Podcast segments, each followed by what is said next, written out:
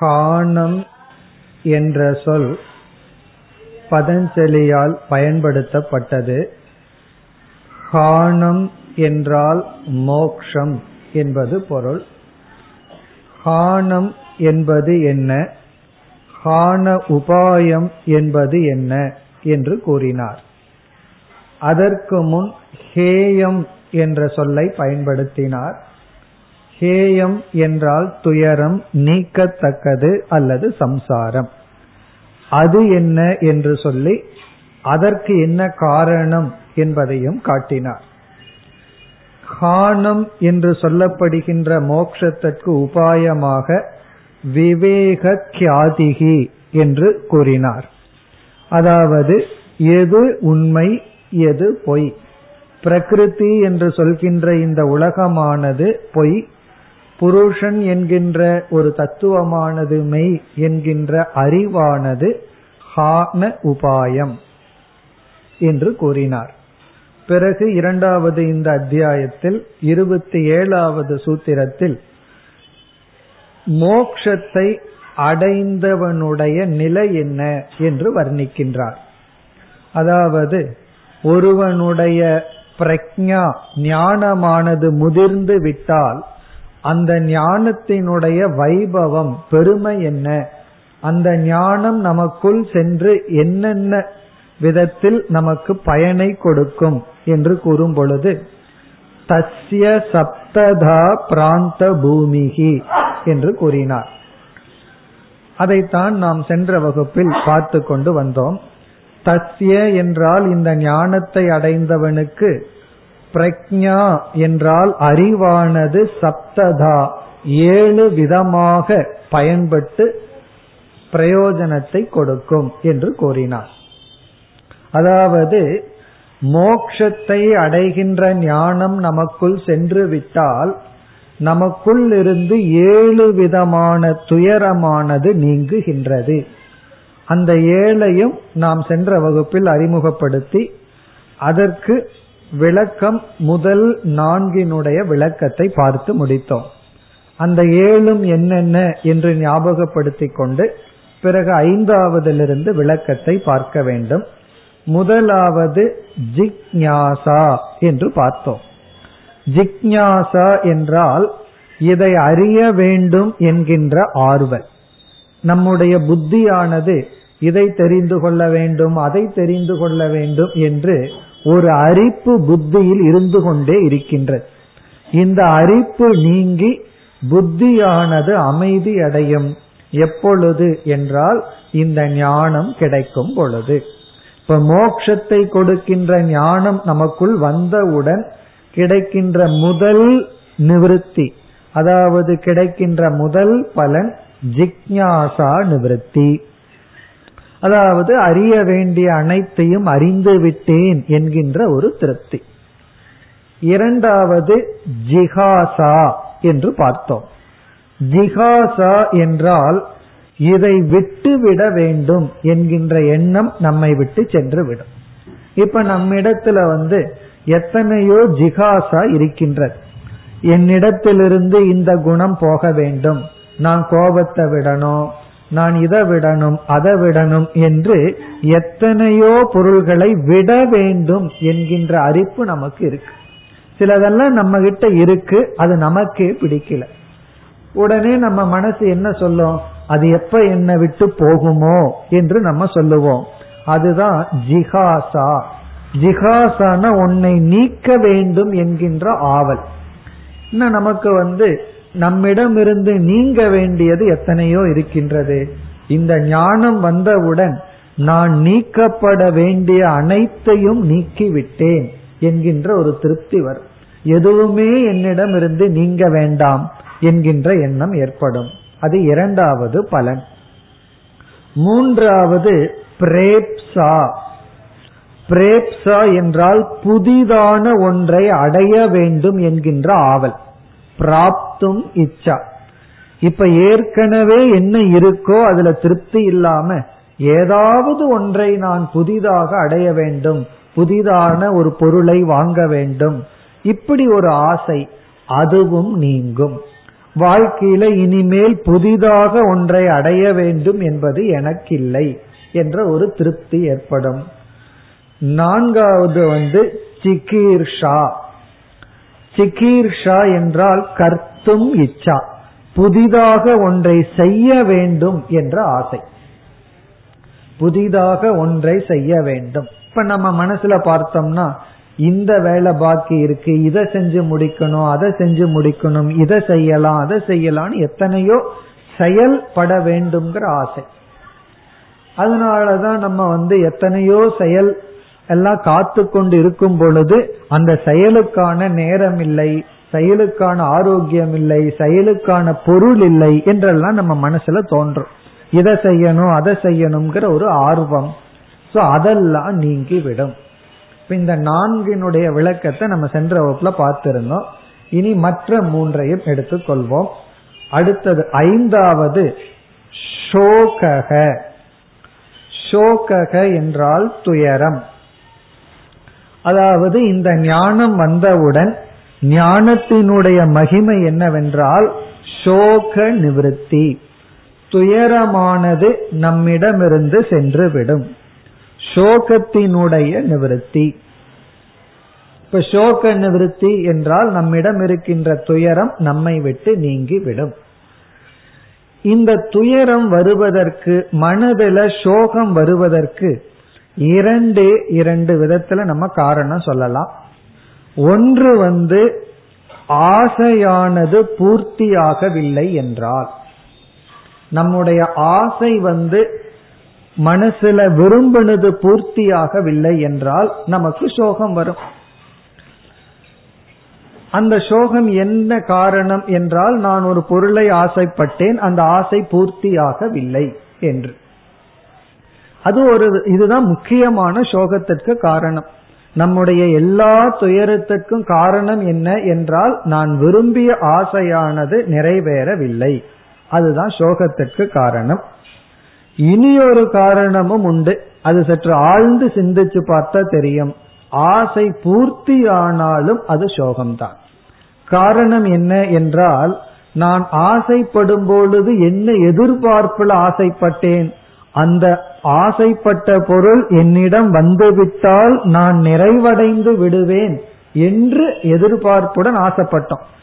ஆனா எந்த பொருளுக்கும் நம்ம நிறைவுபடுத்தும் சக்தி இந்த உலகத்துல இல்லை. அது வந்ததற்கு பிறகு தெரிகின்றது என்னவென்று அந்த பொருள் வந்தும் நான் நிறைவடையவில்லை.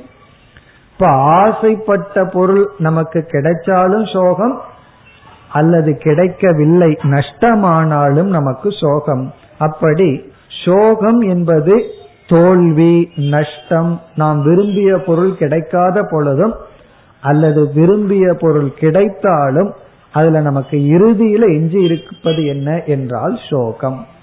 அந்த சோகமானது நீங்கிவிடும் எதன் பலனாக? ஞானத்தை நாம் அடைந்து விட்டால் சோகமும் நம்மை விட்டு நீங்கும். இனி ஆறாவது பயம். ஆறாவதாக சொல்லப்படுவது பயம். பொதுவாக பயத்துக்கு பல காரணங்கள் பல விளக்கங்கள் கொடுக்கலாம். நாம் ஏன் பயப்படுகின்றோம் அப்படிங்கிற கேள்விக்கு பல விதத்துல பொருள் சொல்லலாம். இங்க பதஞ்சலி ஏற்கனவே மரண பயத்தை பற்றி பேசி உள்ளார் எல்லா ஜீவராசிகளுக்கும் ஒரு எறும்பில் ஆரம்பித்து தேவர்கள் வரை அல்லது பெரிய அசுரர்கள் தவம் பண்ணி முடிச்சு வந்த உடனே அவர்களுக்கு வர்ற முதல் உணர்வு வந்து பயம்தான். அதனாலதான் வரம் கேட்கும் போது இதனால மரணம் வரக்கூடாது அதனால எனக்கு அழிவு வரக்கூடாதுன்னு சொல்லி பயத்தின் வெளிப்பாட்டாகத்தான் வரங்கள் எல்லாம் கேட்கிறார். இப்ப அவ்வளவு காட்டுல தனியா இருந்து தவம் பண்ணாலும் மனதுல பயம்ங்கிறது நீங்கவில்லை. அப்படி மரண பயம் அப்படி எவ்வளவோ பயத்தை பற்றி பேசலாம். ஆனால் இந்த இடத்தில் விளக்கம் எழுதுகின்ற ஒரு விளக்க ஆசிரியர் பயத்துக்கு மிக அழகான ஒரு லட்சணம் கொடுக்கிறார். அது என்ன இலக்கணம் கொடுக்கிறார் என்றால் நாம வந்து வாழ்க்கையில எத்தனையோ பொருள்களை எல்லாம் அடைகின்றோம்.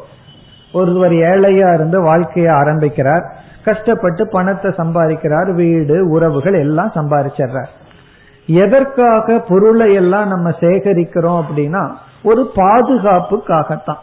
பொருளும் உறவினர்களும் எல்லாம் இருந்தா ஒரு செக்யூரிட்டி இருக்கும். அந்த பாதுகாப்புக்காக நம்ம பொருள்களை எல்லாம் சேர்த்து வச்சிருக்கோம். சரி பாதுகாப்பு இல்லாமல் இருக்கட்டுமேனா பாதுகாப்பு இன்மை தான் பயம். ஏன்னா பயம் எப்படி வருது? நமக்கு யாருமே பாதுகாப்பு இல்லைங்கும் போது பயம் வந்து விடுகிறது. ஆகவே பயத்தை நீக்க நாம் என்ன பண்ணி வச்சிருக்கிறோம்? பொருள்களை எல்லாம் சேர்த்து வைத்துள்ளோம். இங்க என்ன சொல்கின்றார்? நாம எவ்வளவு பொருளை சேர்த்து வைத்தாலும் அந்த பொருள்களெல்லாம் நம்மை விட்டு சென்று விடுமோங்கிற பயம் இருந்து கொண்டே இருக்குமா? நம்ம எவ்வளவு பொருளை சேர்த்து வச்சிருந்தாலும் அந்த பொருள் எப்பாவது எப்படியாவது என்னை விட்டு போகி விடுமோங்கிற பயம் மனதுல இருந்துட்டே இருக்குமா? இப்ப வந்து பயம் இருக்கிறதுனால பணத்தை சேர்த்து வச்சிருக்கோம். அவர் என்ன சொல்றார்? இந்த பணம் வந்து பயத்தை நீக்கல. பணம் வந்ததுக்கு அப்புறம் பயம் மாறி விடுகின்றது. முன்ன வந்து பணம் இல்லையேங்கிற பயம் இப்ப வந்து பணம் போயிருமோங்கிற பயம். இப்ப நம்ம பயப்படுற விஷயம்தான் மாறி இருக்கே தவிர பயம் போகவில்லை அப்படின்னு சொல்ற அதனாலதான் பகவான் ஒருவர் தான் அபயமே தவிர வேற யாருமே பயத்தை நீக்க முடியாது. அல்லது இந்த ஞானம் தான் பயத்தை நீக்க முடியும். இங்க முதல் விளக்கமா என்ன சொல்கின்றார்? அடைந்தது சென்று விடுமோ என்ற பயம் சென்று விடும். நாம எதையெல்லாம் அடைஞ்சிருக்கிறோமோ அந்த அடைஞ்சதெல்லாம் நம்மை விட்டு சென்று விடுமோ என்கின்ற ஒரு அச்சம். இது வந்து நமக்கு புரிகிற உதாரணம் பணம் வீடு வாசல்னு சொன்னோம். ஆனா இவர் சொல்ற உதாரணமே கொஞ்சம் ஹையர் லெவல்ல சொல்ற ஒரு தபஸ்வி வந்து ஒரு தவம் செய்கின்றான். காட்டுல போய் பெரிய தவம் பண்றான். தவம் பண்ண உடனே அவனுக்கு சில சித்திகள் எல்லாம் தபோ பலம் வந்து விடுகின்றது. அத்துடன் அவனுக்கு பயமும் வந்து விடுகின்றதா? இந்த தவ வலிமை என்னை விட்டு போயிருமோ? அப்படிங்கிற பயமும் வந்து விடுமா?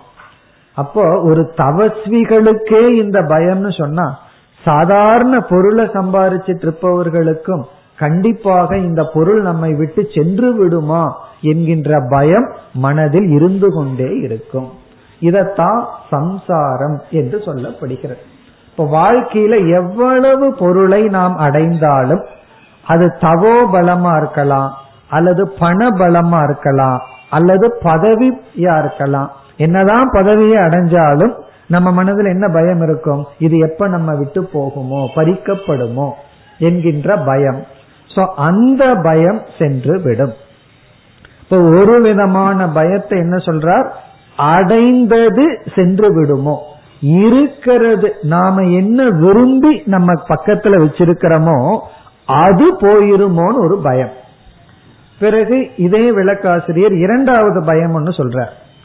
அது என்ன என்றால் சிலதெல்லாம் வேண்டான்னு நீக்கி இருப்போம். அது நம்ம கிட்ட வரக்கூடாது என்று நீக்கி இருப்போம். அது வந்து விடுமோன்னு பயமா. வந்தது போயிருமான்னு பயம். நாம எதை விரும்பி வர வச்சோமோ அது போய் விடுமான்னு ஒரு பயமா. அல்லது வேண்டான்னு ஒதுக்கி தள்ளியது மீண்டும் வந்து விடுமோ என்ற ஒரு பயம்.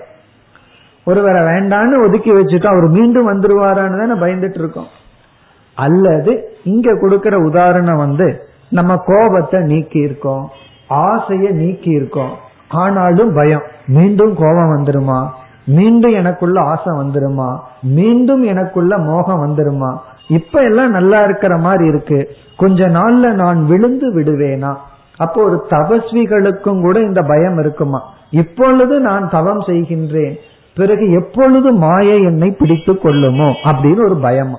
இப்ப இப்பொழுது என்னுடைய மனதில் ஆசை நீங்க இருந்தாலும் எப்பாவது ஒரு நாள் வந்து பற்றி கொள்ளுமா? என்று எதையெல்லாம் நீக்கி இருக்கின்றோமோ அப்பொழுது ஒரு பயமா. ஆகவே மோக்ஷத்துக்கு முன்னாடி வரைக்கும் அந்த பயம் நமக்கு இருக்கலாமா? இப்போ ஒருவர் வந்து மோட்சத்தை அடைஞ்சாலும் அவருக்கு இருக்கலாம்னு நமக்கு தோன்றும். ஏன்னா சம்சாரத்தை இன்னைக்கு நீக்கி இருக்கார் நாளைக்கு ஏன் மீண்டும் அது வரக்கூடாது? இன்னைக்கு ஞானத்தை அடைஞ்சிருக்கார். அந்த ஞானம் ஏன் அவரை விட்டு சென்று விடக்கூடாது? என்று அடைந்தது சென்று விடுமோ என்ற பயமும் சென்றது வந்து விடுமோ என்ற பயம். இங்க சென்றதுன்னா நம்ம கஷ்டப்பட்டு நீக்கியது. இப்ப வந்து ஒருவர் கஷ்டப்பட்டு மௌனமா இருந்து கற்றுக்கொண்டுள்ளார். அப்படி சில பேர்த்த பார்க்கிறோம். ஒருவர் வந்து இமயமலையில போய் பதினேழு வருஷம் மௌனமா இருந்தார். அதற்கப்புறம் வந்து பேச ஆரம்பிச்சார் நிறுத்தாம பேசிக்கொண்டே இருந்தாராம்.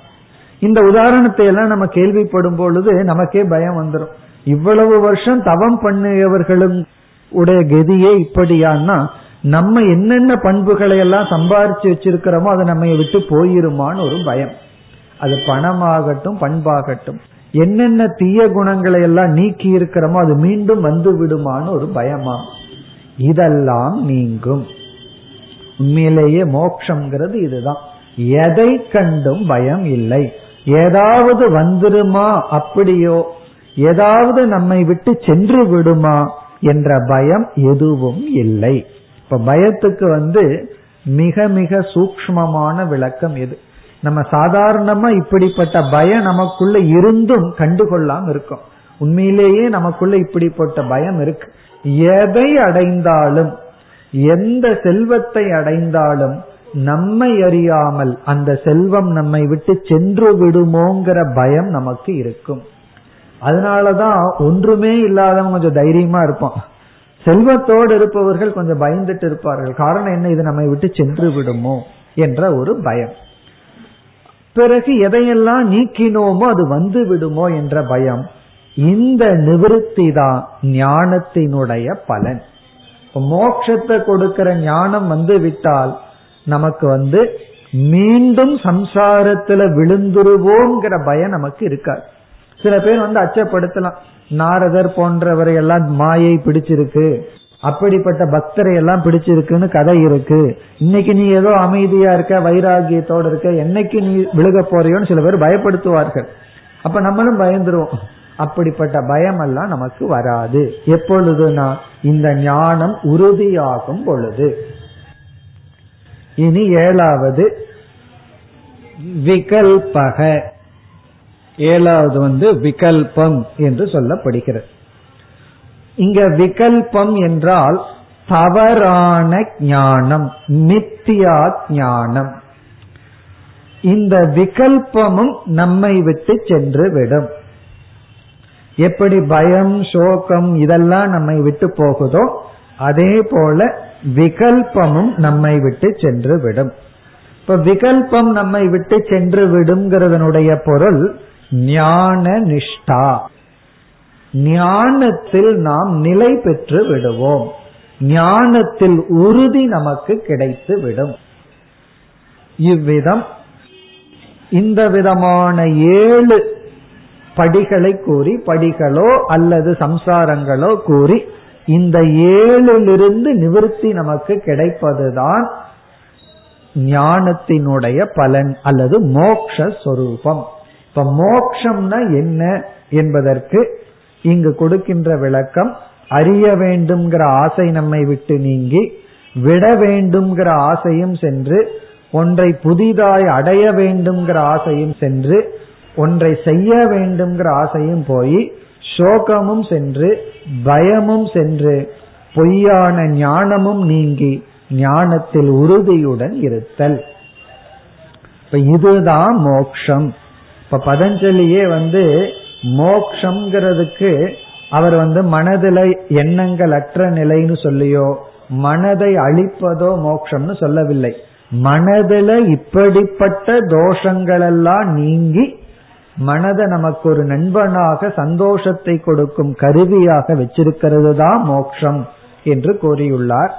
உண்மையிலேயே இந்த பகுதியுடன் அவருடைய ஒரு விதமான டெவலப்மெண்ட்னு சொல்றோம். அவர் வந்து ஆரம்பத்துல வந்து யோக சாஸ்திரத்தை அறிமுகப்படுத்தி இதோட முடிவு செய்கின்றார். பிறகு அடுத்த சூத்திரத்திலிருந்து மீண்டும் வேறு ஒரு தலைப்பை எடுத்துக் கொள்கின்றார். ஆகவே பதஞ்சலியினுடைய யோக சூத்திரம் உண்மையிலேயே இந்த சூத்திரத்துடன் ஒரு கோணத்தில் நிறைவே பெறுகின்றது. அவருடைய யோக சூத்திரத்தை இதுவரைக்கும் நம்ம படிச்சு முடிச்சோம் அப்படின்னா ஒரு நிறைவு நமக்கு கிடைக்கும். அவர் யோகத்தை ஆரம்பித்து சித்த விருத்தி நிரோதகன்னு சொல்லி சித்தத்தை பற்றி எல்லாம் விசாரம் செய்து பிறகு வந்து சம்சாரம்னா என்ன அதற்கு காரணம் அவித்யான்னு சொல்லி மோக்ஷம்னா என்ன? மோக்ஷத்திற்கு உபாயம் என்னன்னு சொல்லி அந்த மோக்ஷத்தை அடைந்தவனுடைய நிலையை கூறி இங்கு நிறைவு செய்கின்றார். இனி அடுத்தது வேறு ஒரு தலைப்பை எடுத்துக் கொள்கின்றார். அடுத்து இருபத்தி எட்டாவது சூத்திரத்திற்கு இப்பொழுது நாம் செல்கின்றோம். இப்ப இந்த இருபத்தி எட்டாவது சூத்திரமானது யோக அங்க அனுஷ்டானாத் யோக அங்க அனுஷ்டானாத் அசுத்தி க்ஷயே. யோக அங்க அனுஷ்டானாத் அசுத்தி க்ஷயே. ஞான தீப்திகி ஞான தீப்திகி ஆவிவேகியாதேகே ஆவிவேகியாதேகே பெரிய சூத்திரம் ஆனா எளிமையான சூத்திரம்.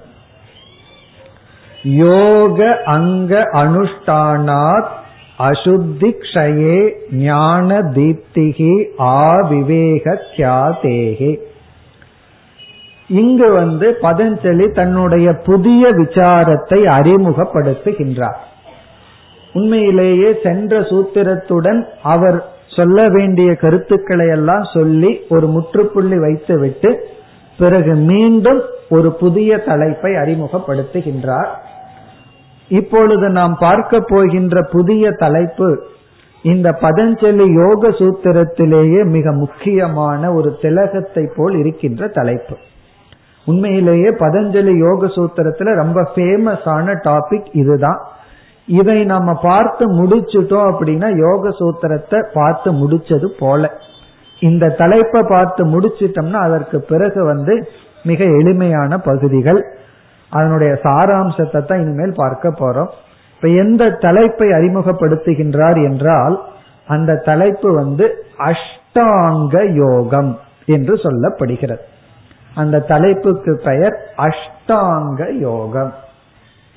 அஷ்ட அங்க யோகம் என்று பெயர். எட்டு படிகளை பதஞ்சலி இனிமேல் கொடுக்க போகின்றார். இந்த அஷ்டாங்க யோகம்தான் பதஞ்சலியினுடைய யோக சூத்திரத்துல மிக மிக ஃபேமஸ் பிரசித்தமானது. நம்முடைய வாழ்க்கைக்கு மிக மிக பயனுடைய. ஆரம்பத்திலிருந்து ஒரு சாதகர்கள் வந்து பின்பற்ற வேண்டிய பின்பற்றக்கூடிய பயிற்சிகளை எல்லாம் எட்டு அங்கமாக எட்டு படிகளாக உபதேசத்தை செய்ய போகின்றார். உண்மையிலேயே இந்த பகுதி தான் மிக முக்கியம் மிக பிரசித்தமானது. இதைத்தான் சுவாமி விவேகானந்தர் எடுத்துக்கொண்டு வெளிநாட்டுல போய் வந்து இங்க அஷ்ட அங்கம்னு சொன்னா யாரு வாயிலையும் நுழையாதுன்னு சொல்லி ராஜயோகம்னு பேர் வச்சுட்டார். ராஜயோகம்ங்கிற பேர்ல அவர் வந்து இந்த அஷ்டாங்க யோகத்தை தான் அவர் உபதேசம் செய்தார். அப்படி இது எல்லாருக்கும் பொதுவான மிக அழகான தெளிவான படிகளை ஆரம்பிக்கின்றார். இந்த அஷ்டாங்க யோகம் வந்து நமக்கு அடுத்த அத்தியாயம் வரை செல்லும். இந்த அஷ்டாங்க யோகம் தான் இனிமேல் நம்ம வந்து விரிவா பார்க்கக்கூடிய தத்துவம். அதற்கு பிறகு வந்து விபூதிகள் போன்ற மிக மிக எளிமையான கருத்துக்கள் அதெல்லாம் நம்ம சுருக்கத்தை தான் பார்க்க போறோம். ஆகவே நாம் இனி விரிவாக பார்க்க போகின்ற கருத்து அஷ்டாங்க யோகம். அதனுடைய அறிமுகம்தான் இந்த சூத்திரம். எப்படி அறிமுகப்படுத்துகின்றார்? யோக அங்க அனுஷ்டானாத். யோக அங்கம். அங்கம் என்றால் இந்த இடத்துல படிகள் அப்படின்னு அர்த்தம். யோகத்துக்கான படிகளை. யோக அங்கம். இந்த யோக அங்கம்ங்கிறதுக்கு முன்னாடி எட்டுங்கிற வார்த்தையை சேர்த்திக்கணும். அஷ்ட அங்க யோகம். அந்த அங்கம்னா படிகள். இங்க எத்தனை படிகளாக பதஞ்சலி பேசுகிறார்னா எட்டு படிகளாக பேசுகின்றார். ஆகவே அஷ்ட அங்க யோக அனுஷ்டானாத். இதை அனுஷ்டானம் செய்யும் பொழுது. இவர் அறிமுகப்படுத்துறார். நான் வந்து யோகத்துக்கு சில அங்கங்களை படிகளை கொடுக்க போகின்றேன். இந்த படிகளை அனுஷ்டானம் செய்வதனால். அது ரொம்ப முக்கியம். இந்த படிகளை படிப்பதனால் மட்டும் பிரயோஜனம் இல்லை படிகளை படிச்சிட்டோம்னா நமக்கு தெரிகிறது என்ன செய்யணும்னு. பிறகு அதற்கு பிறகு அனுஷ்டானம் செய்ய வேண்டும். அதை அனுஷ்டானம் செய்வதனால் என்ன பலன் ஏற்படும்? அசுத்தி க்ஷயே. அசுத்தியானது நீங்கும் பொழுது மனதில் உள்ள அசுத்திகள் மனதில் உள்ள அசுத்திகள் அசுத்தினா நமக்கு தெரியும். அதாவது மனம் தூய்மை அடையும் பொழுது க்ஷயம்னா நீங்குதல் அசுத்தியானது நீங்கும் பொழுது மனதில் உள்ள மலமானது நீங்கும் பொழுது மனதில் உள்ள அசுத்தி என்ன என்றால் அதெல்லாம் ஏற்கனவே சொல்லி இருக்கார் காம குரோத லோப மோக மதம். மாஸ்தரியம்னு சாஸ்திரத்துல மனதில் இருக்கின்ற நோய்கள் குறைகள் எல்லாம் அதிகமாக பேசப்பட்டுள்ளது. அந்த அசுத்திகள் எல்லாம் நீங்கும் பொழுது ஞான தீப்திகி. ஞான தீப்தி. ஞானம்னா அறிவு. தீப்தி என்றால் பெருக்கு அறிவினுடைய பெருக்கு ஏற்படும். ஞானத்தினுடைய ஒளியானது அதிகரிக்கும். நம்ம வந்து ஃபேனுக்கு வந்து ரெகுலேட்டர் வச்சிருக்கோம். அது அதிகப்படுத்தப்படுத்த வேகமா சுத்தும். அதையே நம்ம லைட்டுக்கும் வைக்கலாம். அந்த லைட்டுக்கு வைக்கும்போது என்ன பண்ணும்? முதல்ல குறைவா லைட் இருக்கும். அது அதிகப்படுத்தப்படுத்த பிரைட் ஆயிட்டே வரும். அந்த வளர்ச்சி அதுதான் இங்கு தீப்தி என்று சொல்லப்படும். ஞானத்தினுடைய வளர்ச்சியானது ஏற்படும். அப்படின்னு என்ன ஞானம் நமக்கு தெளிவாகி கொண்டே ஞானம் நமக்கு வந்து வளர்ந்து கொண்டே வரும். சரி எது வரைக்கும் ஞானம் நமக்கு வளரும்? கடைசி சொல் ஆ விவேக கியாதேகே இவர் ஏற்கனவே மோக்ஷத்தை கொடுக்கும் ஞானத்துக்கு விவேக கியாதின்னு ஒரு பெயர் கொடுத்திருக்கார். அதாவது விவேக கியாதினா மோக்ஷத்தை கொடுக்கும் ஞானம். ஆ விவேக கியாதேகே என்றால் மோக்ஷத்தை கொடுக்கும் ஞானம் வரை நமக்கு ஞானமானது வளர்ந்து கொண்டே போகும். எந்த ஒரு ஞானம் சென்ற சூத்திரத்துல நம்ம ஒரு பலனை படிச்சோம் அல்லவா? அந்த பலனை கொடுக்குமோ அந்த பலனை கொடுக்கும் ஞானம் வரை ஞானம் நமக்கு வளர்ந்து கொண்டே போகும். நம்ம ஞானத்தை வளர்த்தி கொண்டே செல்லலாம். எது வரைனா மோக்ஷத்தை அடையும் வரை. ஆ விவேக தியாதேகேனா மோக்ஷத்தை கொடுக்கும் விவேகம் வரும் வரை ஞான தீப்திகி பவதி. ஞானமானது வளர்ந்து கொண்டே போகும் பெருகிக் கொண்டே போகும். அப்ப இங்க என்ன சொல்றார்? நான் இப்பொழுது உங்களுக்கு யோகத்திற்கு சில அங்கங்களை கொடுக்க போகின்றேன். யோக அங்கங்களை கொடுக்கின்றேன். அந்த அங்கங்களை அங்கம்னா படிகள். அந்த படிகளை நீங்கள் அனுஷ்டானம் செய்தால் மனதில் உள்ள அசுத்தியானது மலமானது நீங்கி அறிவானது வளர்ச்சி பெற்று இறுதியில் உங்களுக்கு மோக்ஷத்தை கொடுக்கும் ஞானம் வரும். அந்த ஞானம் வர்ற வரைக்கும் அறிவு வளர்ந்து கொண்டே போகும். உடனே நமக்கு ஒரு சந்தேகம் வரும். அப்படி மோட்சம் தான் வந்துட்டா என்ன கிடைக்கும்னா உடனே நம்ம பார்த்த சூத்திரம். இதற்கு முன்னாடி பார்த்த சூத்திரம் இந்த ஏழு விதமான தாபங்கள் மனசில் இருக்கிறதெல்லாம் போயிடும் அதுல வந்து பயம் போகும் சோகம் போகும் இப்படி அனைத்தும் சென்று விடும். இப்படிப்பட்ட பலனை அடைவதற்கு மனதில் உள்ள அசுத்தியை நீக்குவதற்கு எட்டு விதமான படிகளுடைய அங்கத்தை அதாவது யோகத்தினுடைய அங்கத்தை நான் இப்பொழுது கூறப் போகின்றேன் என்று அறிமுகப்படுத்துகின்றார். இனி அடுத்த சூத்திரத்தில் அந்த அஷ்ட அங்கத்தை குறிப்பிடுகின்றார். எட்டு விதமான அங்கத்தை கூறுகின்றார். இருபத்தி ஒன்பதாவது சூத்திரம். இப்ப இந்த சூத்திரம் வந்து எட்டு அங்கங்களை வரிசையாக கூறுகின்றது. அந்த சூத்திரமே வரிசையா இருக்கின்றது. இப்பொழுது பார்ப்போம். வரிசையாக பார்ப்போம். முதலாவது யம யம ரெண்டே சொல்லுதான் யம ம யம. இரண்டாவது நியம. எல்லாம் ஒரே சொல். யம நியம. மூன்றாவது ஆசன. யம நியம. ஆசன. பிராணாயாம. நான்காவது பிராணாயாம. ஐந்தாவது பிரத்யாகார. பிரத்யாகார அடுத்தது தாரணா தாரணா தியான தாரணா தியான சமாதயக. சமாதி அத பன்மையில சமாதயக. கடைசி சொல் அஷ்ட அங்காணி. அஷ்ட அங்காணி. இது முதல்ல இருக்கிறது பூரா ஒரே ஒரு சொல். யம நியம ஆசன பிராணாயாம பிரத்யாகார தாரணா தியான சமா அஷ்டன எட்டு. அங்காணி என்றால் படிகள். யோகத்துக்கான எட்டு படிகள். இதனுடைய விளக்கத்தை தான் நாம் இங்கு விஸ்தாரமா பார்க்க போகின்றோம். உண்மையிலேயே இந்த யோக சூத்திரத்தை நம்ம இந்த எட்டு படிய பார்த்து முடிச்ச உடனே முக்கியமான இந்த யோக சூத்திரத்தினுடைய விசாரம் முடிவடைகிறது. இந்த எட்டு படிகளை பார்த்து முடிச்சதற்கு பிறகு வருகின்ற கருத்தெல்லாம் பதஞ்சலியே ஒரு எச்சரிக்கையுடன் சொல்லுவார். இந்த யோக அங்கங்களை எல்லாம் சித்திகளுக்காகவும் பயன்படுத்தலாம்.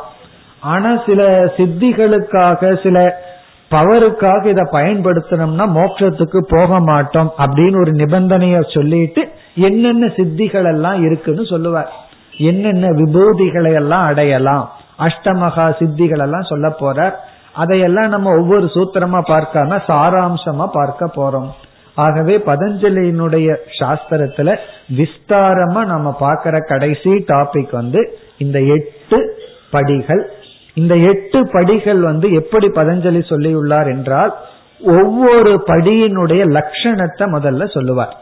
அதாவது யமக நியமகனா என்னன்னு சொல்லி சொல்லுவார்.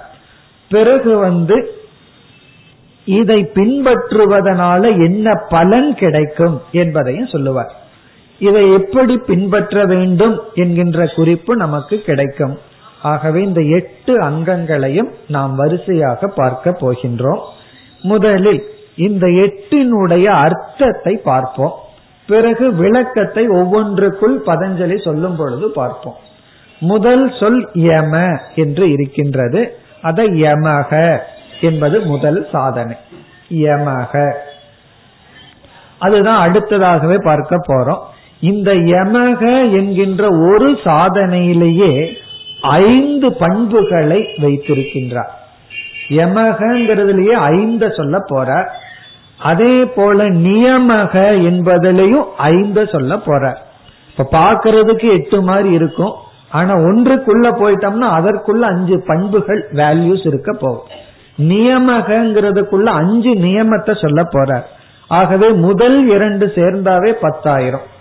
இனி யமகங்கிறது என்ன அஞ்சுங்கிறது அந்த யமகங்கிறதுக்குள்ள போய் பார்ப்போம்.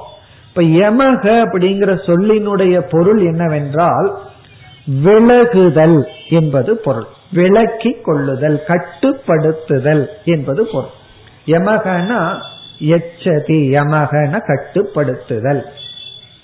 அதனுடைய விளக்கத்தை நம்ம யமகங்கிறதுக்குள்ள போய் பார்ப்போம். நியமக என்றால் அனுஷ்டானம் செய்தல் என்று பொருள். யமகங்கிறது விலகி கொள்ளுதல். நியமக அப்படின்னு சொன்னா அனுஷ்டானம் செய்தல். அனுஷ்டானம் செய்தல் அப்படின்னு சொன்னா இங்க வந்து நியமத்துல செயல் செய்வதற்கு முக்கியத்துவம். யமகங்கிறது வந்து விலகுதலில் முக்கியத்துவம். இத செய்யாதே அப்படின்னா அது யமக. இத செய் அப்படின்னா அது நியமக. நம்ம வந்து டூஸ் அண்ட் டான்ஸ் அப்படின்னு சொல்லுவோம். டூஸ் அப்படின்னா இதை செய்ய வேண்டும். அது வந்து நியமம்.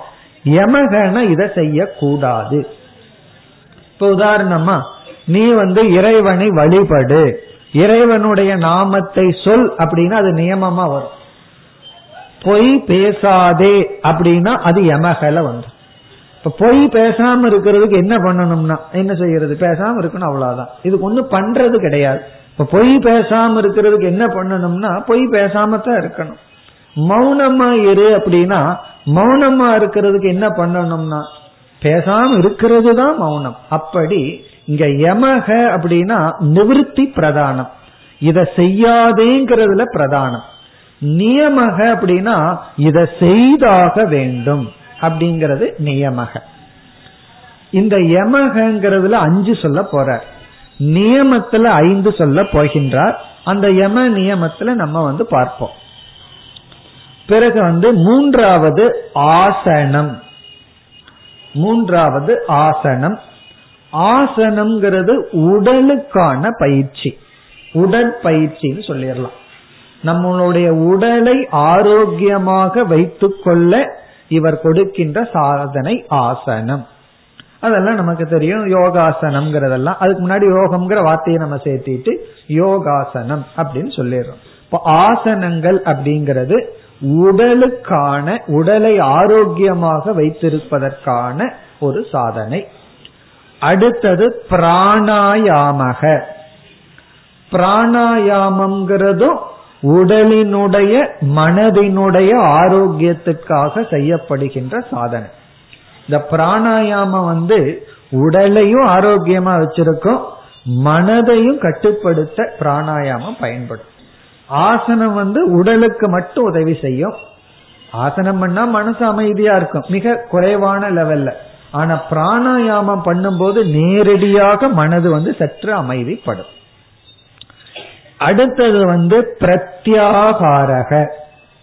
இந்த பிரத்யாகாரம் அப்படிங்கிறது இது நேரடியான மனதிற்கு ஆரோக்கியத்தை தரும் சாதனை.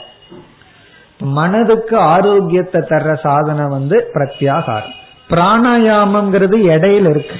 ஆசனம் வந்து நேரடியா உடலுக்கு உதவி செய்யும். பிரத்யாகாரம் நேரடியா மனசுக்கு உதவி செய்யும்.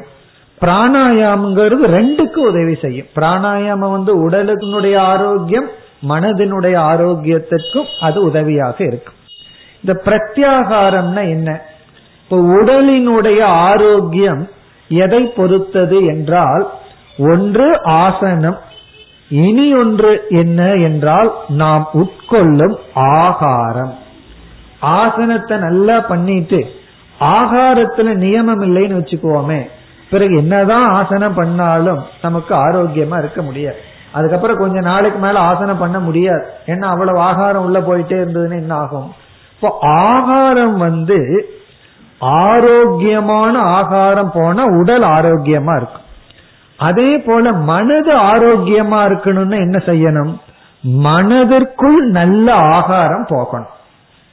மனதிற்கு வந்து ஒரு அறிவை கொடுக்கும் உற்சாகத்தை கொடுக்கும் ஆகாரங்கள் உள்ள போகும் மனதிற்கு மோகத்தை கொடுக்கும் மனதை வந்து அழிக்கின்ற ஆசையை தூண்டும் தவறான எண்ணங்களை தூண்டும் ஆகாரங்களையே கொடுத்துட்டு இருந்தோம்னு வச்சுக்கோமே. அப்ப என்ன ஆகும் அதாவது தவறான விஷயத்தையே கேட்கறது தவறான விஷயத்தை பற்றி பேசுவது. இப்படி மனதிற்கு ஐந்து இந்திரியங்கள் மூலமா தவறானதை கொடுத்தோம்னா மனம் ஆரோக்கியமா இருக்காது. ஆகவே பிரத்யாகாரம் என்பது மனதிற்கு எது ஆரோக்கியம் அல்லவோ அதை கொடுக்காமல் இருத்தல். மனதிற்கு ஆரோக்கியமானதை மட்டும் கொடுத்தல். மனதிற்கு ஆரோக்கியம் இல்லாததை கொடுக்காமல் இருத்தல். எதன் மூலமாக? இந்திரியங்கள் மூலமாக. இப்ப பிரத்யாகாரம் என்றால் ஐந்து ஞானேந்திரியங்கள் மூலம் மனதிற்கு நல்ல விஷயத்தை கொடுத்தல் தீய விஷயத்தை தவிர்த்தல். இப்ப யமக நியமக ரெண்டு மூன்றாவது ஆசனம் நான்காவது பிராணாயாமம் ஐந்தாவது பிரத்யாகாரம். ஆறாவது தாரணா. தாரணா என்றால் நல்ல விஷயத்தில் மனதை பொருத்தி பழகுதல். மனதை நல்ல விஷயத்தில் பொருத்துதலுக்கு பேரு தாரணா.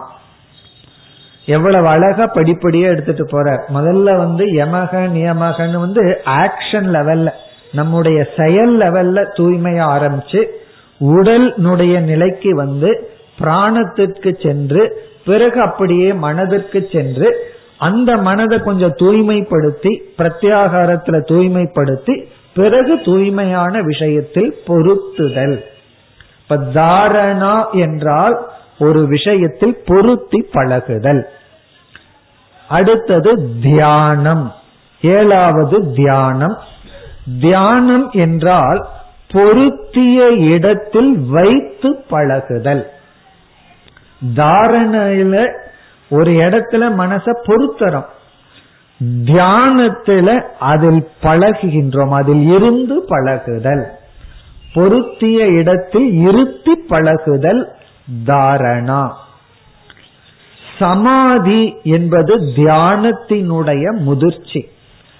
அதாவது தியானம் கைகூடும் பொழுது தியானத்துல வந்து ஒரு போராட்டம் இருக்கும். நம்ம எதை நினைக்கிறோமோ நினைக்க விரும்புறோமோ அதற்கு தேவையில்லாதது மனசுல வந்துட்டு வந்துட்டு போகும். அது வந்து தியானம்ங்கிற ஸ்டேஜ் அதனால யாரும் குறை கூறக்கூடாது. நான் தியானத்தில் அமர்ந்த தேவையில்லாத என்ன வருது அப்படின்னா அதுதான் தியானம். அப்படி வரல அப்படின்னா அது பேர் சமாதி. அப்ப தியானம் என்றாலே அங்க ஒரு போராட்டம் இருக்கும் ஒரு கஷ்டம் இருக்கும். சமாதி என்றால் நமக்கு வந்து தியானத்திலேயே ஒரு மகிழ்ச்சியை அடைந்து அதை பிராக்டிஸ் பண்ண பண்ண அதிலேயே ஒரு சுகத்தை நாம் அனுபவித்து மனம் அமைதியாக இருக்கின்ற ஒரு நிலை. அந்த அமைதியை தொடர வைத்து பழகுவது சமாதி. இப்ப தியானத்துல வந்து ஒரு போராட்டம் இருக்கும். தாரணிங்கிற இடத்துல மனதை பொருத்தரும். தியானத்துல சற்று போராட்டம். சமாதியில வந்து போராட்டம் இல்லை. ஆனா சில பேர்த்துக்கு இரண்டு நிமிடம் போராட்டம் இல்லாம இருக்க முடியும். அதுக்கு மேல இருக்க முடியாது. அப்ப சமாதிங்கிறது கொஞ்சம் அதிக காலம் போராட்டம் இல்லாமல் இருந்து பழகுதல். சமாதயக. இது சமாதிங்கிறது எட்டு. இந்த சமாதியும் கூட லட்சியம் அல்ல. இதுவும் கூட ஒரு படியா சொல்ற. சொல்லி அஷ்ட அங்காணி. இந்த எட்டும் அங்கங்கள் அப்படின்னு சொல்ற. அங்கங்கள்னா படிகள். நம்ம வந்து படின்னு சொன்ன உடனே படி வழியாக எங்கு செல்வோம்? லட்சியம் என்ன? அங்கம்னு சொன்னா அங்கி என்னன்னு சொல்லணும். அங்கி அப்படின்னு சொன்னா அங்கத்தின் மூலமா எங்கு போகின்றோம்? இந்த எட்டு படிகளை நாம் பின்பற்றி சென்றால் நாம் இறுதியில போய் சேர்ற இடம் என்ன? அதத்தான் இவர் ஏற்கனவே சென்ற சூத்திரத்துல சொல்லிவிட்டார். அசுத்தி க்ஷயே ஞான தீப்திகி ஆவிவேக கியாதேகே. இந்த எட்டையும் நம்ம பின்பற்றினால் நாம போய் சேர்ற இடம் முதல் இடம் வந்து மன தூய்மை. தூய்மையான மனதை நாம் அடைவோம். இந்த அஷ்ட அங்கத்தை பின்பற்றுவதனுடைய நேரடி டைரக்ட் பலன் மன தூய்மை. அதை தொடர்ந்து வருவது மோக்ஷத்தை கொடுக்கின்ற ஞானம். அந்த விவேக கியாத்தின்னு பதஞ்சலி சொல்வது ஞான தீப்திகி. அந்த ஞானமானது நமக்கு இறுதியாக கிடைக்கும். அதைத்தான் நம்ம வந்து யோகம் என்று சொல்கின்றோம்.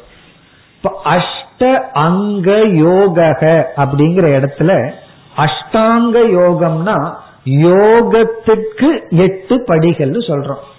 அங்க யோகம்ங்கிறதுக்கு என்ன அர்த்தம்னா மன தூய்மையும் ஞானமும். இப்ப மன தூய்மைக்கும் ஞானத்துக்கும் அப்படிப்பட்ட யோகத்துக்கு எட்டு படிகள். இந்த எட்டு படிகளையும் யோகம்னு சொல்லலாம். ஆகவே இந்த யோகம்ங்கிற வார்த்தைய ரெண்டு இடத்துல நம்ம பயன்படுத்துறோம். ஒன்று பாதை இனி ஒன்று லட்சியம். பாதைக்கு யோகம்னு பெயர் லட்சியத்துக்கு யோகம்னு பெயர்.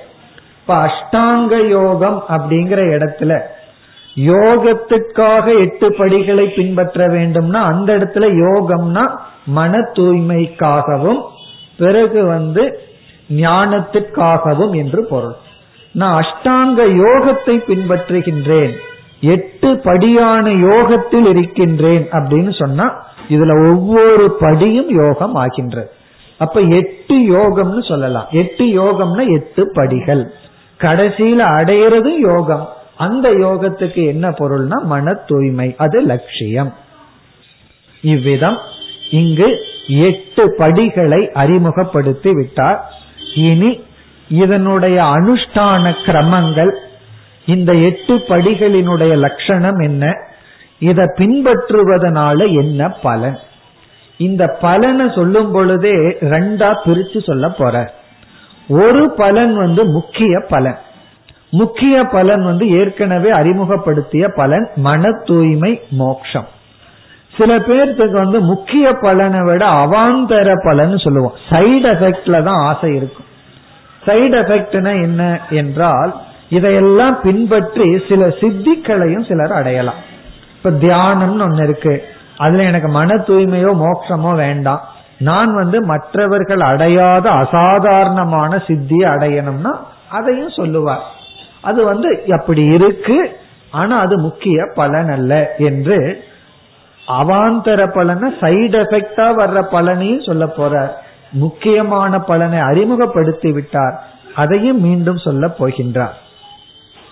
இப்ப இந்த எட்டு அங்கத்தை பதஞ்சலி இரண்டா பிரிக்கிறார். இந்த எட்டு இரண்டாக பிரிக்கப்படுகின்றது.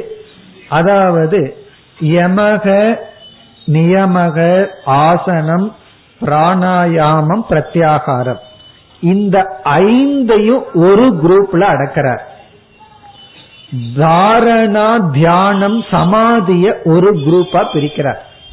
இப்படி இந்த எட்டு வந்து ஐந்து மூன்றாக பிரிக்கப்படுகிறது.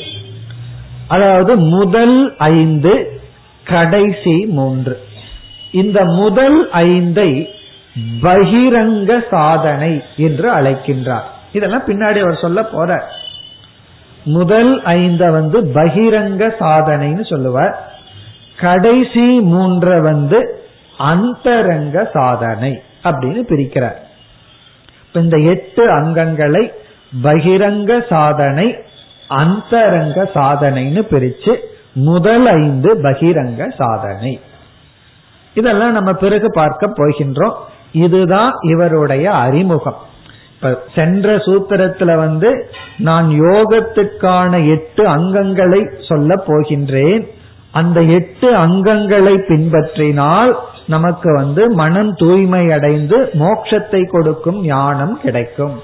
அந்த ஞானத்தினுடைய பலனை அதுக்கு முந்தைய சூத்திரத்துல சொல்லிவிட்டார். பிறகு இந்த இருபத்தி ஒன்பதாவது சூத்திரத்துல எட்டு அங்கங்களை அறிமுகப்படுத்தி விட்டார். இனி அடுத்த சூத்திரத்திலிருந்து ஒவ்வொரு அங்கங்களையும் எடுத்து ஒவ்வொரு படிகளையும் எடுத்து விளக்கப் போகின்றார். நாம் இப்பொழுது அடுத்து முப்பதாவது சூத்திரத்திற்கு செல்கின்றோம். இந்த முப்பதாவது சூத்திரத்தில் முதல் படியான யமக என்பது விளக்கப்படுகின்றது யமக என்பதை பற்றி பேசுகின்றார். இந்த யமக என்பது ஐந்து பண்புகளினுடைய சேர்க்கை. அதனுடைய லட்சணம் இப்பொழுது பார்ப்போம். இப்ப ஐந்து சேர்ந்து யமக என்று சொல்லப்படுகிறது.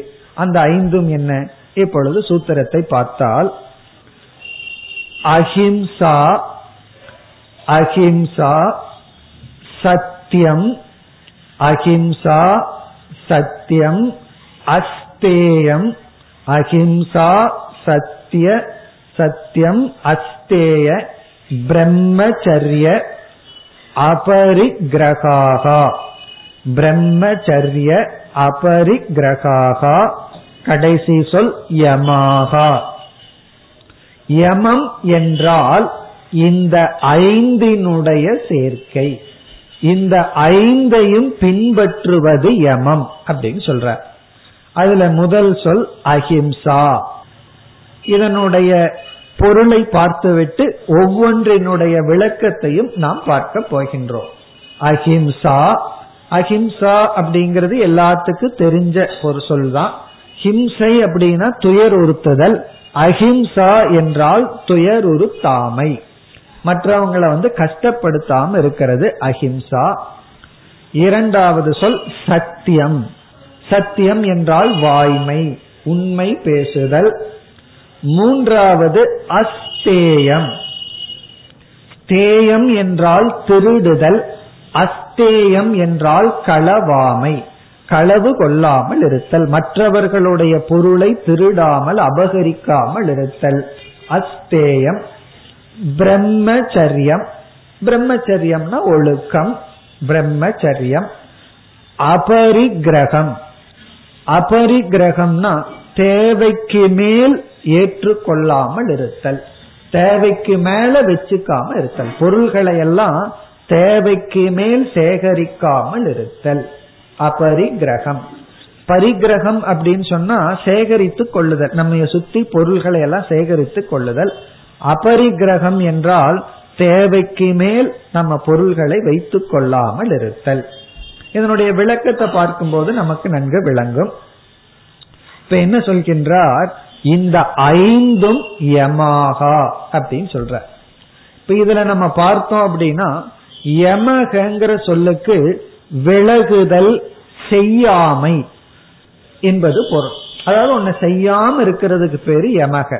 அப்படி பார்க்கையில இதை நம்ம எப்படி பொருள்படுத்த வேண்டும் இந்த ஒவ்வொன்றும் என்றால் அஹிம்சா அப்படின்னா நான் இப்பொழுது அஹிம்சை பண்ணிட்டு இருக்கேன் அப்படின்னு சொல்ல முடியுமோ? என்ன பண்ணிட்டு இருக்கேன்னு கேட்டா நான் அஹிம்சை பண்ணிட்டு இருக்கேன்னு சொல்ல முடியுமோ? ஹிம்சை பண்ணாம இருக்கிறது தான் அஹிம்சை. இதுல செய்யறதுக்கு ஒண்ணு இல்ல. செய்யாம இருக்கிறது தான் ஆகவே இங்க அஹிம்சா அப்படிங்கறதுல பிரதானம் வந்து நிவிருத்தியில தான். செயலின்மைக்கு தான் முக்கியம். ஹிம்சை செய்யாதே அதுதான். பிறகு நல்லது செய் அப்படிங்கறது அது வந்து அடுத்ததுல வந்துடும் நியமத்துல வந்துடும் நீ நல்லது செய்யறையோ இல்லையோ தீயது செய்யாம இருந்தா போதும் சில பேர் சொல்லுவார் நீ உபகாரம் பண்ணாட்டி பரவாயில்ல உபத்திரம் பண்ணாம இருந்தா போதும் அப்படின்னு சொல்லுவார். அப்படி நீ உபத்திரம் பண்ணாம இரு. அஹிம்சா. இரண்டாவது வந்து சத்தியம். இந்த சத்தியத்துக்கு கொடுக்கிற லட்சணம் வந்து உண்மையை பேசுன்னு சொல்வதில்லை. பொய் பேசாதே அதுதான். நீ தெரிஞ்ச உண்மையெல்லாம் பேசணுங்கிற அவசியம் இல்லை. சங்கரர் வந்து பல இடத்துல சத்தியம்னு சொல்லும் போது அனிருத்த வர்ஜனம் பொய்ய பேசாத அவ்வளவுதான். ஆகவே இங்கும் பொய் பேசாமல் இருத்தல் இது ஒரு விதமான நிவிருத்தி. அஸ்தேயம் அப்படின்னு சொன்னா இப்ப நீ என்ன பண்ணிட்டு இருக்கன்னா நான் திருடாம இருக்கிறேன் அப்படின்னு சொன்னா அது ஒரு செயலா? திருடாம இருக்கிறதுன்னு என்ன அர்த்தம்? ஒரு செயலும் கிடையாது. திருடுதல் என்ற செயலை செய்யாதே. அந்த திருடுதல்னா என்னென்னலாம் நம்ம விளக்கம் பார்ப்போம். அதே போல பிரம்மச்சரியம் அப்படிங்கறதுல அதுல நிவிருத்தி தான் பிரதானம். அபரிகிரகம். அபரிகிரகம்னா தேவையில்லாததை ஏற்றுக்கொள்ளாமல் வைத்துக் கொள்ளாமல் இருத்தல். இப்படி இந்த சாதனைகளை எல்லாம் பார்த்தோம்னா இதுல புதுசா செய்வதற்கு ஒன்றுமில்லை. அங்க நிவிருத்தி தான் இருக்கு. செயல்படாமல் இருக்கிறதுல தான் பிரதானம். அதனால யமகன்னு போட்ட அடுத்ததுல நம்ம பார்க்க போகும்போது பாசிட்டிவா ஏதாவது செய்ய வேண்டியது அங்க இருக்கு. அதத்தான் நியமம்னு சொல்ற இப்ப நியமம் அப்படின்னா டூஸ் யமகன டான் செய்யக்கூடாதது. பெசாம இருக்கணும். இதெல்லாம் செய்யாமல் இருத்தல். இப்ப இந்த ஐந்து வந்து முதலில் அறிமுகப்படுத்துகின்றார். இந்த யமம் நியமம் எல்லாம் நம்முடைய உடலில் இருந்து வருகின்ற செயலை பற்றியது. எப்படி ஆரம்பிக்கின்றார்? ரொம்ப கிராஸ்ல ஆரம்பிக்கிறார். நம்முடைய ஆக்டிவிட்டிஸ்ல ஒரு ஒழுக்கத்தை கொண்டு வந்து பிறகு உடல் பிறகு பிராணன் மனம் பிறகு வந்து புத்தி தியானம் அப்படி படிப்படியா உள்ள கொண்டு போற. அப்ப ஃபர்ஸ்ட் நம்ம என்ன பார்க்கணும் அப்படின்னா யம நியமம் தான் ரொம்ப முக்கியம்.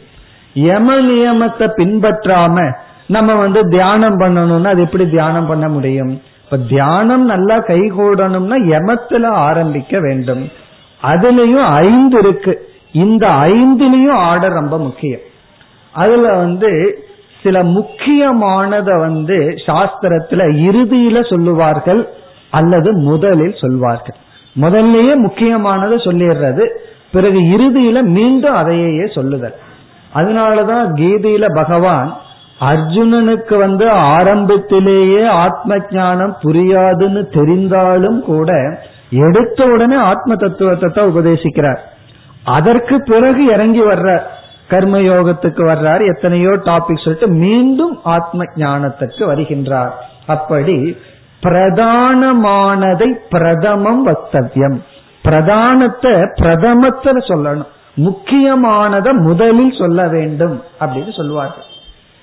அதுவும் உண்மைதான். முதல்ல தான் கொஞ்சம் கவனமா கேட்டுட்டு இருப்பார்கள். கிளாஸ் போக போக என்ன ஆகும்? வீட்டுக்கு போற நேரம் ஆச்சுன்னு சொல்லி அப்படியே கவனம் போயிடும் ஆகவே முதல்ல சொல்லணுமா முக்கியமானதை? அப்படி எல்லா சாதனைகளிலுமே பிரதானமான முக்கியமான தலையான சாதனை என்ன? என்றால் அதுதான் முதலில் பதஞ்சலி கூறுகின்றார் அஹிம்சா. அஹிம்சதான் மிக மிக முக்கியமான சாதனை. அதாவது இது மனிதனுடைய தர்மமே அஹிம்சான்னு சொல்லப்படுகின்றது. அஹிம்சையினுடைய பெருமையை பேசும்போது மிருகங்களுக்கெல்லாம் அதற்கதற்குன்னு ஒரு சுவாவம் இருக்கும். மனித தன்மை அப்படின்னு சொன்னா ஒருத்தனை எப்ப மனிதன் சொல்லலாம் என்றால் மனிதனுக்குன்னு ஒரு தன்மை இருக்குமே அது வந்து அஹிம்சை இது மனிதனால மட்டும்தான் பின்பற்ற முடியும். மிருகத்துக்கு பின்பற்ற சக்தியோ வாய்ப்போ கிடையாது. புலி இடத்துல போய் சிங்கத்து இடத்துல போய் அகிம்சையை பற்றி பேசினோம்னா என்ன ஆகும்னா முதல்ல நம்ம சாப்பிட்டுரும். காரணம் என்ன? அதுக்கெல்லாம் பின்பற்ற தெரியாது. அதே போய் பசு கிட்ட போய் நீ பெரிய அகிம்சாவாதின்னு புகழ்ந்தோம்னா அது வந்து என்ன சொல்லும்? என்னால வந்து ஆடு மற்றதையெல்லாம் சாப்பிட முடியாது. புல்ல சாப்பிட்டா தான் எனக்கு ஜீரணிக்கும்னு சொல்லி பசுவுக்கும் அகிம்சையினுடைய பெருமை தெரியாது. சிங்கத்தினாலே அதை பின்பற்ற முடியாது. மனித ஒருவனால மட்டும்தான் அகிம்சைய சுவாவமாக்க முடியும். ஆகவே இந்த அஹிம்சாங்கிறது மிக முக்கியமான ஒரு சாதனை. ஒரு மனிதனை மனிதனா வச்சிருக்கிற சாதனை வந்து அஹிம்சை நாம எப்போ ஹிம்சைய ஆரம்பிக்கிறோமோ அப்ப மனிதனான உடலில் மனித தன்மையை இழந்து விடுகின்றோம். அப்ப பதஞ்சலி என்ன பண்றாருன்னா நீ வந்து தியானம் எல்லாம் பண்றதுக்கு முன்னாடி முதல்ல மனுஷனாருன்னு சொல்ற. நீ வந்து அகிம்சையில ஆரம்பிச்சு நீ ஒரு மனிதனாக மனித தன்மையுடன் இருந்தாதான் மற்றதையெல்லாம் பின்பற்ற முடியும் சொல்கின்றார். இந்த அகிம்சையினுடைய விளக்கத்தை நாம் அடுத்த வகுப்பில் ஆரம்பிப்போம். ஓம் போர் நமத போர் நமிதம் போர் நமுதச்சதேம் पूर्णस्य पूर्णमादाय पूर्णमेवावशिष्यते ॐ शान्ति शान्ति शान्तिः